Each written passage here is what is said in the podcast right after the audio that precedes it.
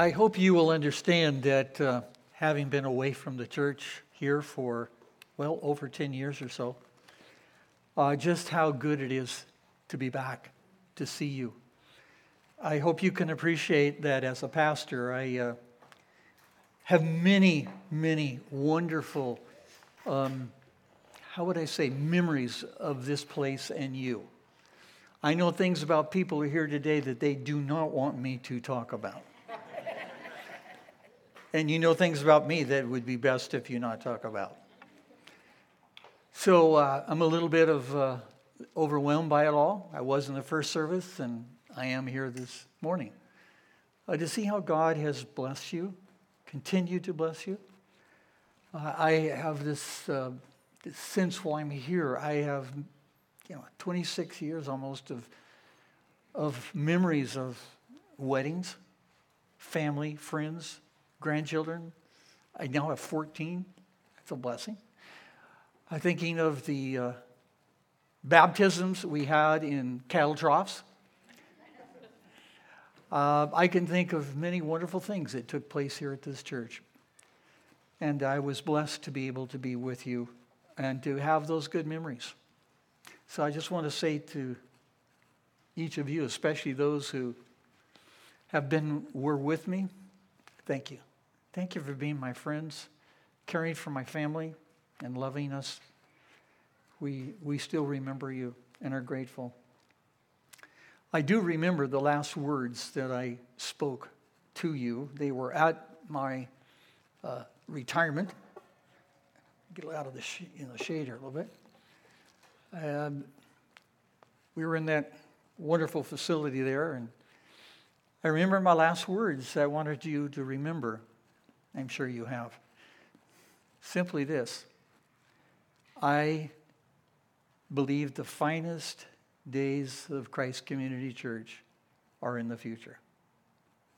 And here I am today to experience that God has truly blessed you, and it is my prayer and my hope that you will continue to experience the Lord's power and grace and mercy just poured upon you.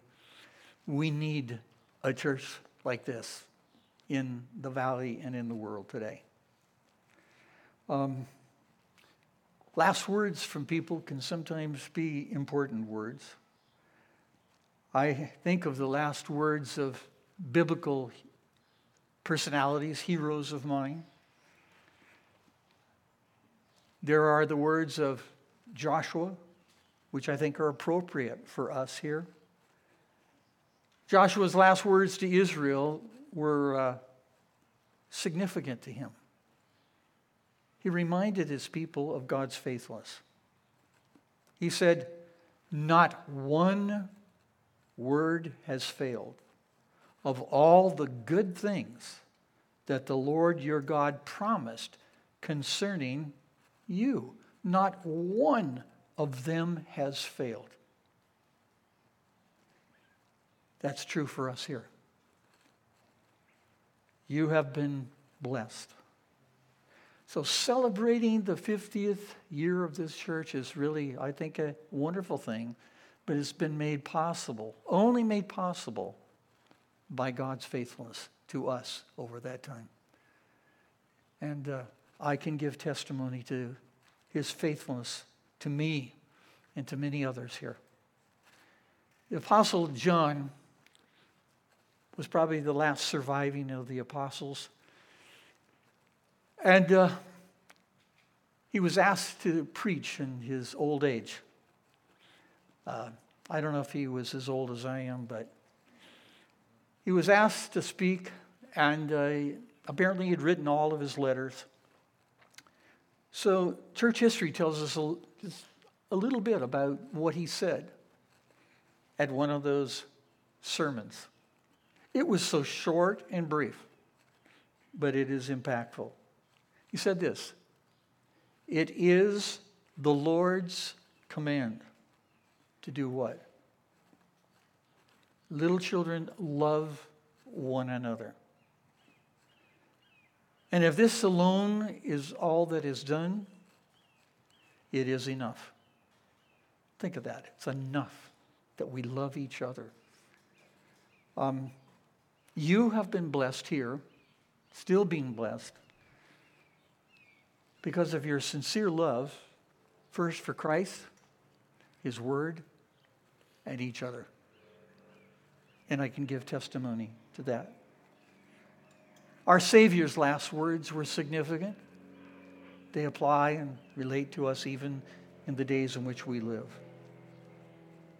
Jesus said as he was ascending up into heaven, It is not for you to know the times or the seasons that the Father has fixed by his own authority, but you will receive power when the Holy Spirit has come upon you. And you will be my witnesses in Jerusalem, in all Judea, Samaria, and guess where? To the end of the earth. Uh, that would be here. He has fulfilled his promise. Now, we don't know when Christ is returning, but we can be certain that these days were ordained by God the Father. These are not here by chance, bad luck. These days were ordained by God to serve his purposes, to be a warning, to be a way of alerting the church to the coming of our Lord. And this is, I believe, for me, this old pastor talking to, in many ways, a new church. These are really difficult days, as we'll talk, but they really are exciting days. You know why? We were appointed for days like this. We were called to make a difference in days like this. I mean, this is what it's all about becoming the salt of a culture that's dying, to be the light in a world of such darkness. This is our day. This is when it all kind of comes together. I believe that uh, Pastor Rick and other young pastors that I know have been given an incredible opportunity. These may be the greatest years to be a pastor of a church and preach the gospel since the first century. The gospel is powerful. The church is here. We've got our work to do. So we need to make our message clear. We need to do it in love. We need to do it with grace. Regardless, in spite of opposition and rejection, are we willing to accept our calling for these days? Now, the last words of the Apostle Paul are found in 2 Timothy, of which you've been part of a sermon series. It was his last epistle, written especially for pastors and Christians then and now, so they would have understanding about the days that are ahead. Now, I have been assigned today to preach from 2 Timothy chapter 3 verses 1 through 9. I know you will all remember this who were here with me long ago that I preached this same text at EV Free Church right here. Do you guys remember that? Just kidding. I even forgot about it, so hey. and uh, I believed then what I preached. Went back and read my notes and I go, yeah, I believe that. I believe it. But there's something that's happened to me. You know what it is? Now, I think I'm living those days. Makes a difference. To some who may be here or hear me, You may think, well, he's the old Grim Reaper pastor. Well, let me explain. What I'm going to say to you is not intended to be sensational, dramatic, or scary. But I'm called and responsible to be faithful to the scriptures and let them speak to us. And each of us must decide for ourselves how these words from Paul actually relate to our own day. Is he speaking to us? Um, certainly, they ring very relevant to me. Paul wrote this letter, as I said, to a young pastor by the name of Timothy. And he was prone to timidity because he's living in difficult days in his day. And uh, the Lord spoke to Paul, said, Give this message to the timid, to those who are going through difficult days. In chapter 1, verse 7, he just began this word of exhortation, but encouragement to Timothy. He said this God gave us a spirit, a spirit not of fear, but of power and love and self control. The very things that we need today. Fear can overcome us. But when we rely on the power of the Spirit to love and to have self control, that's a wonderful work of God, and we need Him to do that work in us in this day in which we live. The Holy Spirit comforts us in these situations so that we can comfort other people. I think you're probably all aware of this, but whatever you're going through, there are people outside who do not know Christ. There are people who are petrified. They're panicked, going, What's happening? I've had other Christians that I've known, former parishioners, call me up say, Pastor Nine, please help me. I, am panicked, or I have friends who are just absolutely terrified and they don't know what to do. So I hope that if you're one of those, you'll listen to what I say carefully because you may think I'm the Grim Reaper, but I'm not. Um, I am not and don't think we need any more prophets of doom today because we already have Fox News. but we need faithful Christians who will point us to Christ, like Noah did in his day. He pointed them to the ark, and we are to point people to Christ, who is our ark. Um, without Christ, I think we all would agree, sign on here, that our generation will be flooded with catastrophic political unrest and moral disaster that could threaten the very fabric of our culture and our nation. But wait, Pastor John, aren't you just a little too pessimistic again? Well, Timothy Keller, who you may have written or read about, has often some very profound things to say to us. He made this observation, it was helpful to me. He said this For a Christian, optimism is naivety. Optimism is naivety. Pessimism, he said, is atheistic. Now you're going to say, you better unpack that for me. Okay, let me do that. In other words, optimism is an unfounded wish for an uncertain outcome. Pessimism is fear fear of an unfounded outcome without the hope of Christ and the sovereignty of God. Notice that's very different. Christian hope, however, is confidence. It is confidence in certain outcomes that have been promised by God. He promised them, He will fulfill. Not one of His promises will He neglect. Amen?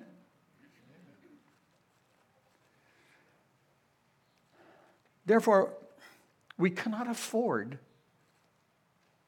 to naively plug our ears, put our hands over our eyes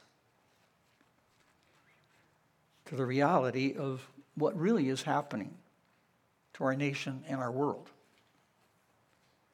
We need to be realistic that there have been escalating cycles of sin in world history that threaten believers since Abel to our own day. Our hope, and I think, and hopefully you all realize this, our hope is, isn't dependent upon statistics of medical science or technology. That's not our hope. For a pandemic and for a nation that's in cultural chaos. Our hope is can't be in those things. Rather, our only hope has always been and will always be Christ and his promises. That's our only hope. Anything else will keep us from understanding what's going on and what do we have to look forward to. So, in our text, 2 Timothy 3 1 through 9, and if you have your Bibles, you can do that turn now. We're going to discover three very important truths that come from these verses. I'm if you're a note taker, let me just give them to you very quickly. The first truth we will see in our text comes from the Apostle Paul is this. The harsh reality is that we're already living in the last days. The second is that there is a clear warning from Paul to avoid difficult people in the last days. And the third, and I love this one because then I can leave here, leave this church, get in the car and go home and feel good. It is, there is hope. And the hope is Christ will prevail in the last days. Guaranteed. Now, he begins in verse 1. And we're going to take just one verse, kind of just get a setting here for what he's talking about. He says, But understand this, that in the last days there will come times of what? Difficulty. Really? What are we going through? Difficulty. What are these days? What does the Bible have to say about last days? Well, the answer is last days refer not only to this present church age in which we living now, but also to the days that will immediately precede the coming of Christ. The last days began with Christ's incarnation, with his birth. And the end of this age will continue until Christ's exaltation. Incarnation to exaltation, to his coming again. This is the era in which we're living. And yes, there are difficulties in this age, and there have been. And the apostles understood that and they communicated that to their churches. For example, Peter at Pentecost tries to explain just what happened. And he said, This is what Joel the prophet promised us that God would pour out his spirit upon us. And that was fulfilled. That began the last days as we think of them. The Apostle John wrote to his contemporaries about virtually the same thing.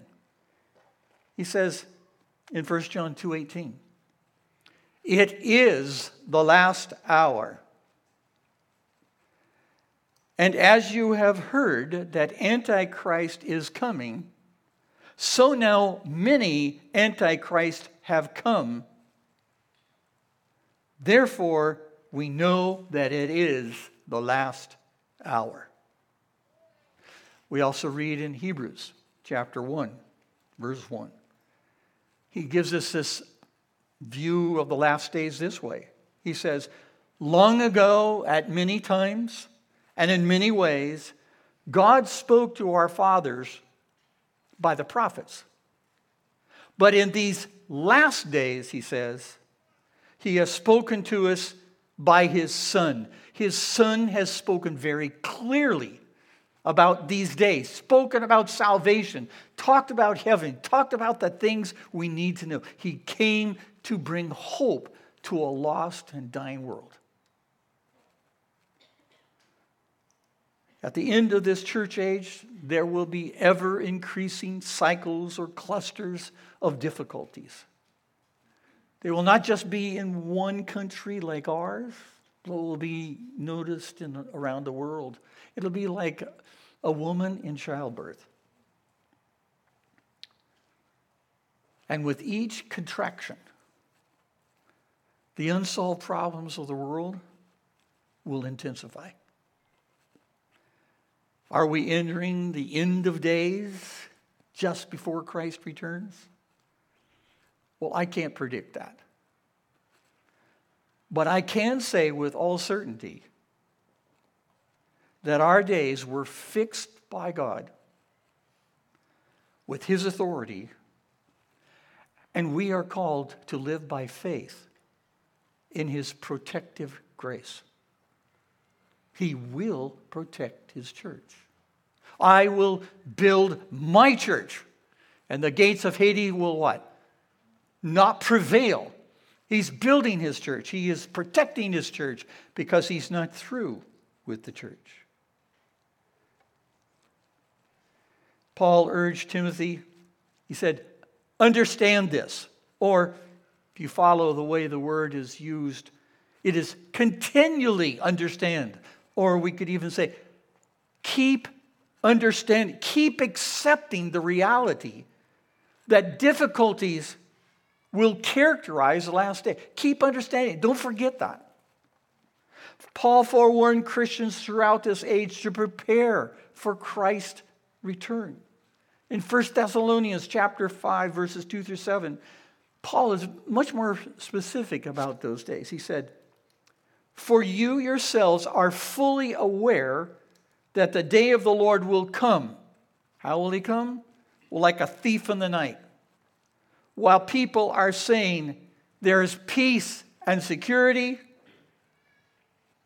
then suddenly destruction will come upon them as labor pains come upon a pregnant woman. And they will not escape.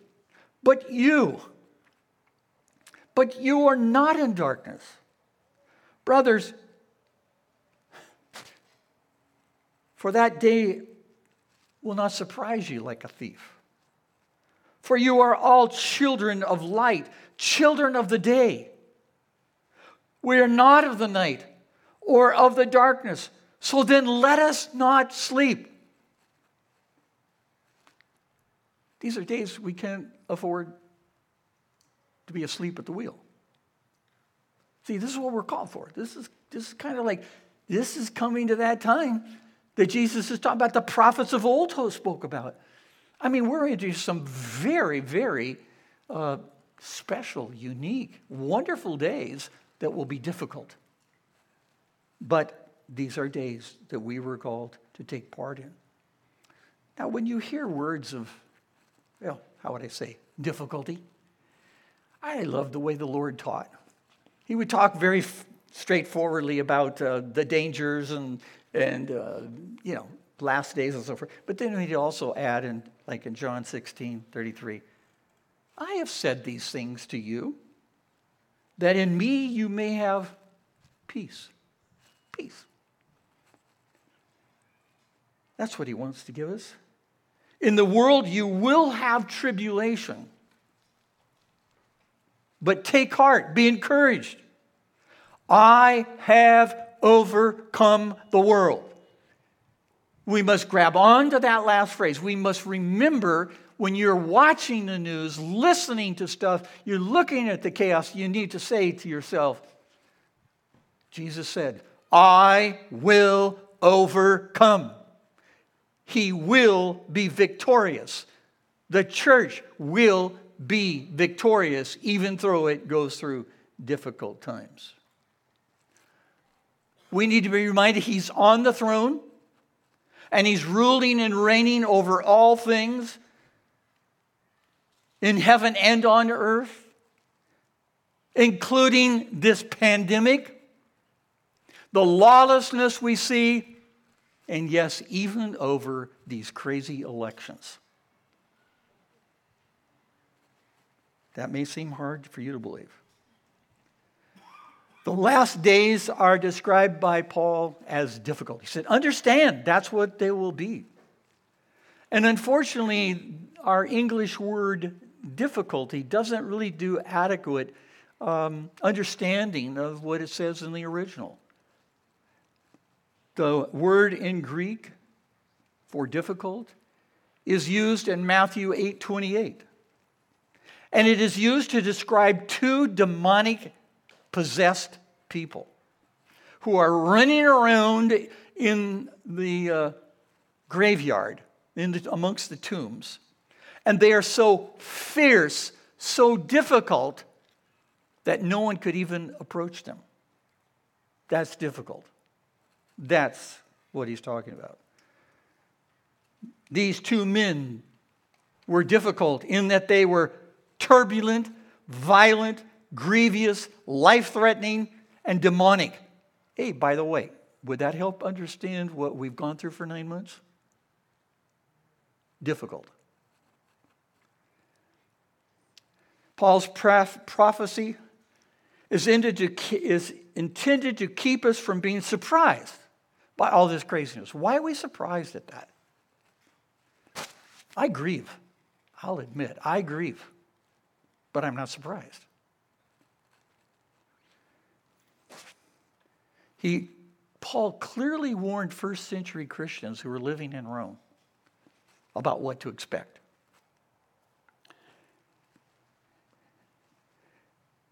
He said, You will know that God's wrath is being revealed, not just will be, is being revealed when they see God give over their nation to the terrible consequences of the sin that they demand.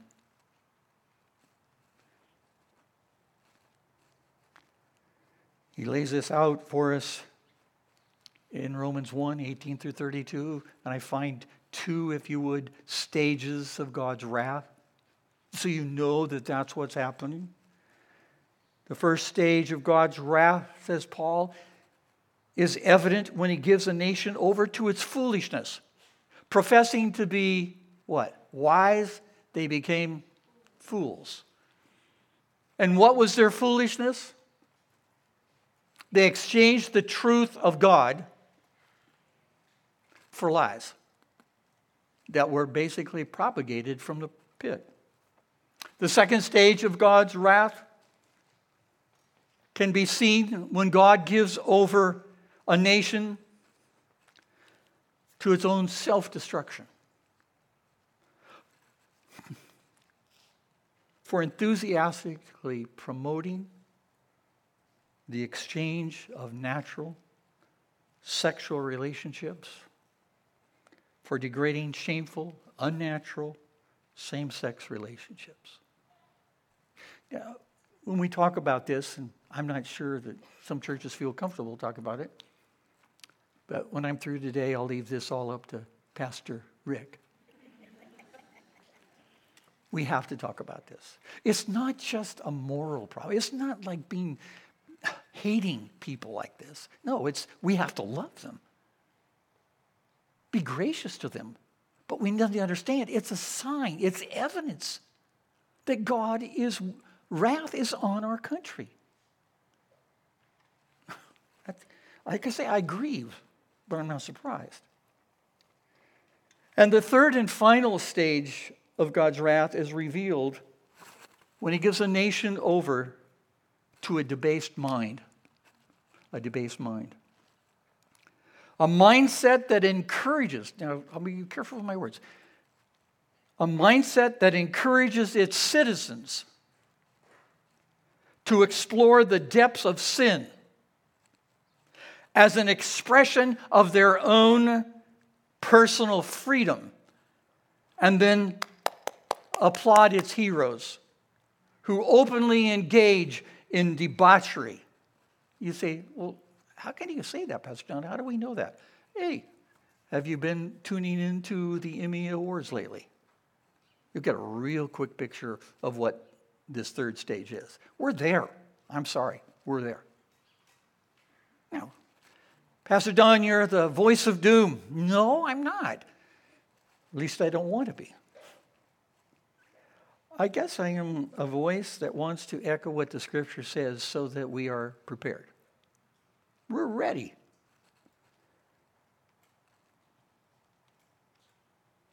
Now, is there any hope for us? Mm, yeah, I, I just simply can say this in the time I have. The only hope for our country, in my opinion, is a massive revival driven by a sovereign God that sweeps across our country so that we repent of our sin. If we, that doesn't happen, these days are going to be cut short. So, as the church, we sit here.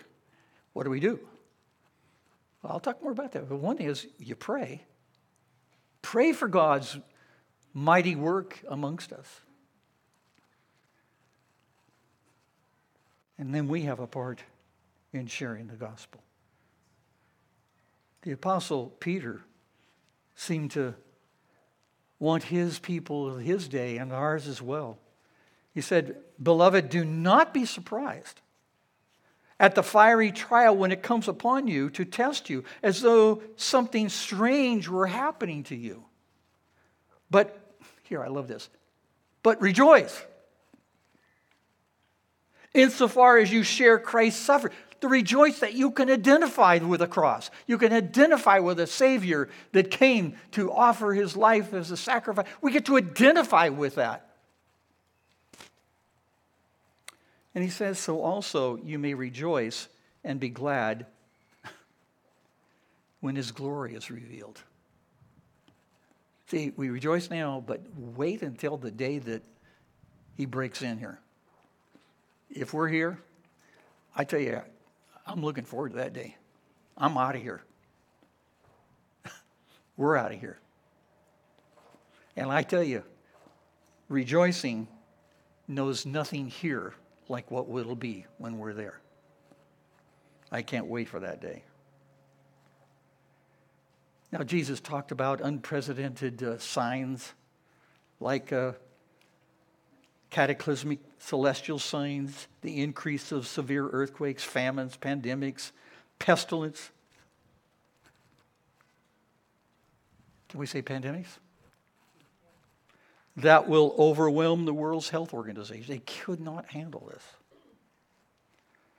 Uh, this is also fascinating that the great world powers will promise peace while they are preparing for Armageddon. Worldwide news will be dominated by reports of lawlessness, violence, and anarchy. Worldwide oppression and persecution of the church will increase. Paul writes to Timothy uh, the verses after what I'm going to be doing. Verse 12, he says, Indeed, all who desire to live a godly life in Christ Jesus will be persecuted while evil people and impostors will go on from bad to worse, deceiving and being deceived. You can say, that looks pretty gloom, gloomy. I mean, hey, give me a little hope here. Well, Jesus did. In the midst of all those things he said, in Matthew 24, he said this And this gospel of the kingdom will be proclaimed throughout the whole world as a testimony to all peoples and nations. And that guess what? And then the end will come. Uh, some of you know, some of you don't know, that after I resigned and retired from here, I was given the privilege and honor to um, serve in other countries as a trainer or teacher of pastors and church leaders. Hi, let me tell you, when you get to heaven, my friends, you are going to be so overwhelmed with how much love and fun there's going to be. I've tasted some of it. Some of my dear friends in China, I love them. I've been there with them for almost seven years, on and off. and uh, one of the last times we were together, we cried because we knew we may never see each other again with the uh, persecution going on they're facing and their, uh, their approach to me. And so they said, uh, We may never meet together again. I go, Yeah. But I said, uh, I think you're ready to take what's coming on. And they said, You know, Pastor, I think we are. We talked about discipleship, we talked about empowering, evangelism, diversifying the church, uh, spreading the church out, not all in one place, spread out. So when I was with them, one group I've worked with, he stood up in front of the pastor and said, You know, I know some of you are crying because you, they've interrupted your church. They won't let you have Sunday school there because the government said they're not your children. They're the government's to train, not yours. No Sunday school, no youth groups. I mean, seriously. And then they interrupt your service. You have to salute the flag and sing the national anthem. You can't preach the Ten Commandments. You know why? Why? What's the first commandment? Thou shalt have no other God before me. And guess what they say? That won't work here because we are the ultimate authority. That's going on. These are solid, biblically based, trained people. So the last report, and I'll make it brief, because you need to hear something good. They told me, Pastor John, what you said is to diversify, to decentralize. We did that. We trained, we discipled, we empowered, whatever. We can report that we have 12 cell groups now that are trained and going out. They also, when I was there, was one church that was under scrutiny by the government. Guess what? They have four. And they're saying people are coming to Christ in great numbers from where they are. How could that be possible? What does Jesus say? I will build my church and the gates of Hades cannot prevail. What did Jesus say? Take heart, I have overcome the world. He's building this church. We should be encouraged. And my exhortation to you, as a former pastor here, please do your part in helping world missions through your missionaries and other ways. Um, my exhortation let's get the mission done so we can go home. I'm waiting on you guys. I mean, do you understand what I'm saying? These are really wonderful days. The gospel is going out, and I think I've seen the end of the world, or pretty much, and the gospel's there. Great days. We've been forewarned about these difficult days, and then he briefly, and I will make it brief, warns us about difficult people. He says to avoid them. Let me just read uh, the list of the characteristics that he mentions that will characterize our culture or the culture of the last days. You see if it's relevant. Verses 2 through 8. For people will be lovers of self, lovers of money, proud, arrogant, abusive, disobedient to their parents. Some translations say resist authority.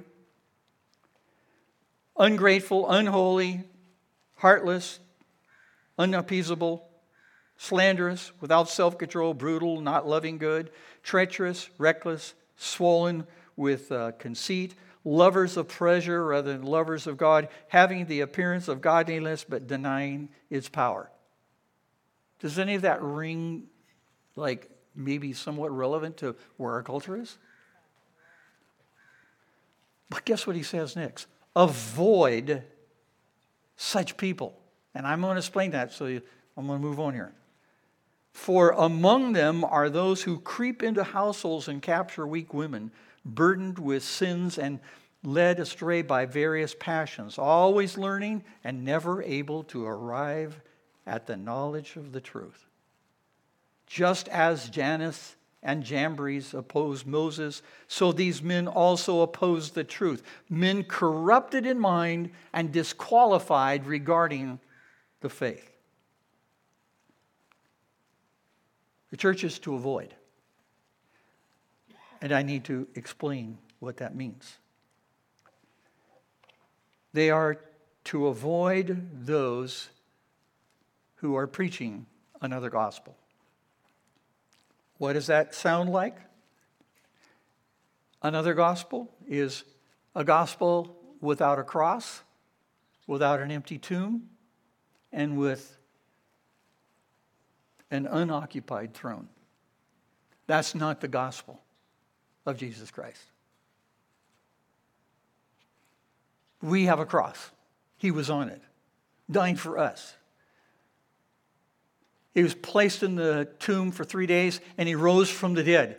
We have an empty tomb that gives us hope of our uh, promise of being with Christ. And then we also have a throne that's occupied right now. Jesus is on the throne. He is very active in everything that is going on. Avoid these turbulent, treacherous, perverse people. Now, I have to clarify. To avoid first means not to quickly give them official status, positions of leadership, or opportunities to teach, teach in the church or wherever even if they are at first appear to be sincere. You can be sincerely wrong. We're looking for people who are sincerely right, sincerely biblical.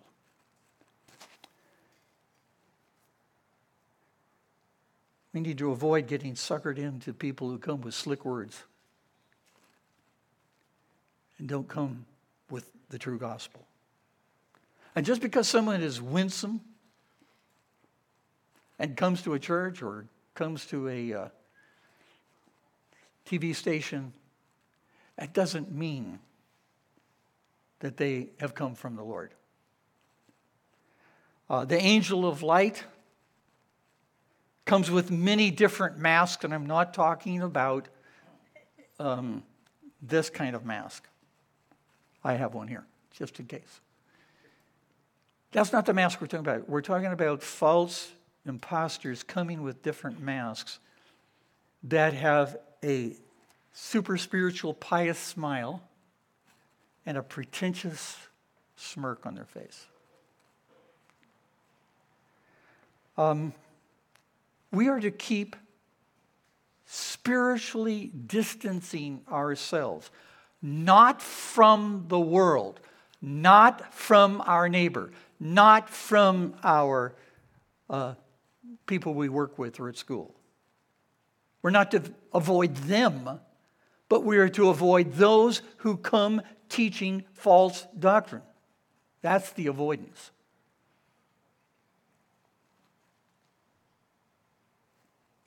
These people who may infiltrate or attempt to need to be dealt with by the church, and I think Pastor Rick spoke about that last week to you. They need to be dealt with gently graciously, yet corrected with God's word, and warned so that they may repent and come to their senses before it's too late. Now, these spiritual counterfeits, he said, will be crafty, subtle. Apparently, in the first century, there were those, and particularly mentions uh, women who were housemakers, homemakers. And they became especially the target of false teachers. Uh, and the women then and now, I've, I've been a pastor over 50 years, and I can tell you this it's the women I've known who have had such a passion to know the Word of God. They're in Bible studies, they're in groups, they do this, they do that. So Paul's not against the women, but he's saying is that there are some who will spend more time reading popular religious books or listening to people who are outside of the church about doctrines that are not essential, biblical, historical. When you read all that and you do not study the scriptures for yourself, you're in trouble. Do you understand what I'm saying? That's why we're men and women of the Word. That fits for men and women. You're fortunate here. You've got, you've got a, a, a great pastor. He loves the Word. I've heard him. You're just fortunate to have that. Cling on to that. Treasure that. Not everyone has that.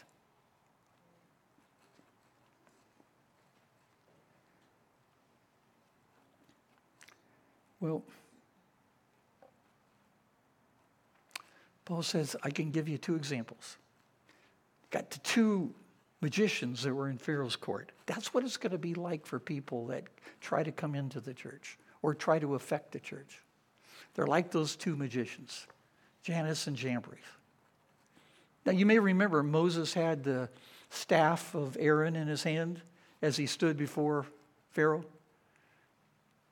And he threw that staff on the ground, and it just came alive. It was a slithering serpent. And everybody go, whoa. But the two magicians who know magic have power from other sources, and I'm talking from the pit.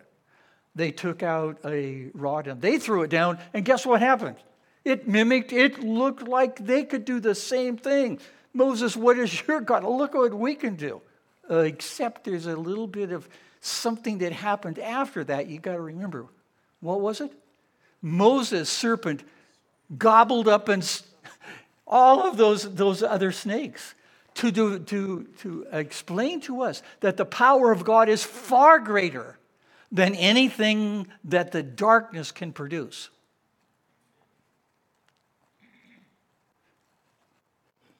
We have to be convinced of that. Now I come to the, in some ways, the best part. There is a blessed hope. I could tell you with the authority of God's word. I'd love to be able to say that. With all the authority of the scriptures, I can tell you that Christ will come in triumph and prevail in the last days. We know how it's going to end, we just don't know when.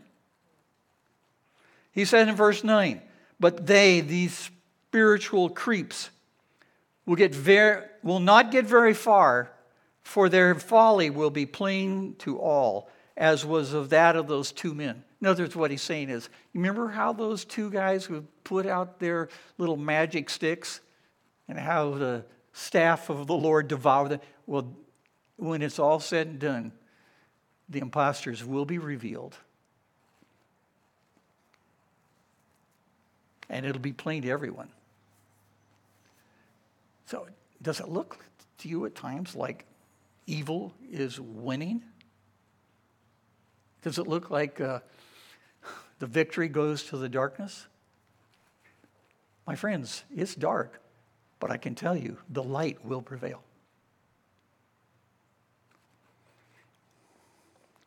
So, in days like this, we have to cling to the promises and the words of Christ. In the midst of those situations of the last days that are going to be turbulent and treacherous and grievous and all that, we need to remember the words of Jesus. We must be a church that is Christ centered, word centered. My friends in other countries, they love Jesus. They don't know about the millennium. They don't know about pre, mid, post trib. They don't know a lot of things. And they know what? I, that's not where I focus. You know what I focus on? Who's Jesus? What did he say? What are the doctrines that are important? The reason I tell you that is they think Jesus is their hero, savior, but hero. That is, he was one of them. He became poor. They were rejected. He was rejected. They suffer. He suffered. You see what in their mind they're going to go, He came for us. He came for us poor people. He came for us who have had little, been disregarded by culture. He's our Savior. And I'm with, when I'm with Him, I just see we've got to get back to the simplicity of the gospel. And the simplicity of the gospel is Jesus. So here are my last words. And everyone said, Amen. Okay. Here's his words listen. Let not your hearts be troubled. Believe in God, believe also in me.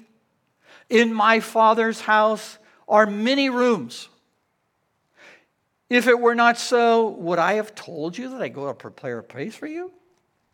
And if I go and prepare a place for you, I will come again and I will take you to myself, that where I am, there you may be also. And I would add, and I think he was saying, forever.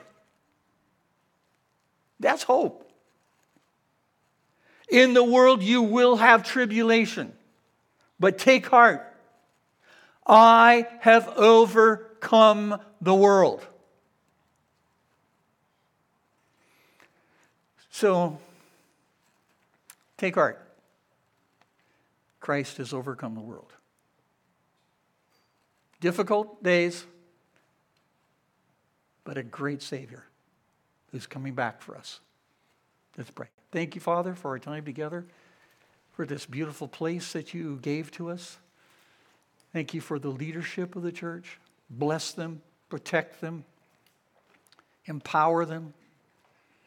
May this be a place where the gospel is clearly proclaimed and where people are sent out prepared to give hope to a world that's dying and is in fear. Thank you for your goodness and faithfulness through the years. We pray in Jesus' name. And all God's people said, Amen. Thanks for listening to this message from Christ Community Church of Laguna Hills. For more information and resources from Christ Community, visit us at www.ccclh.org.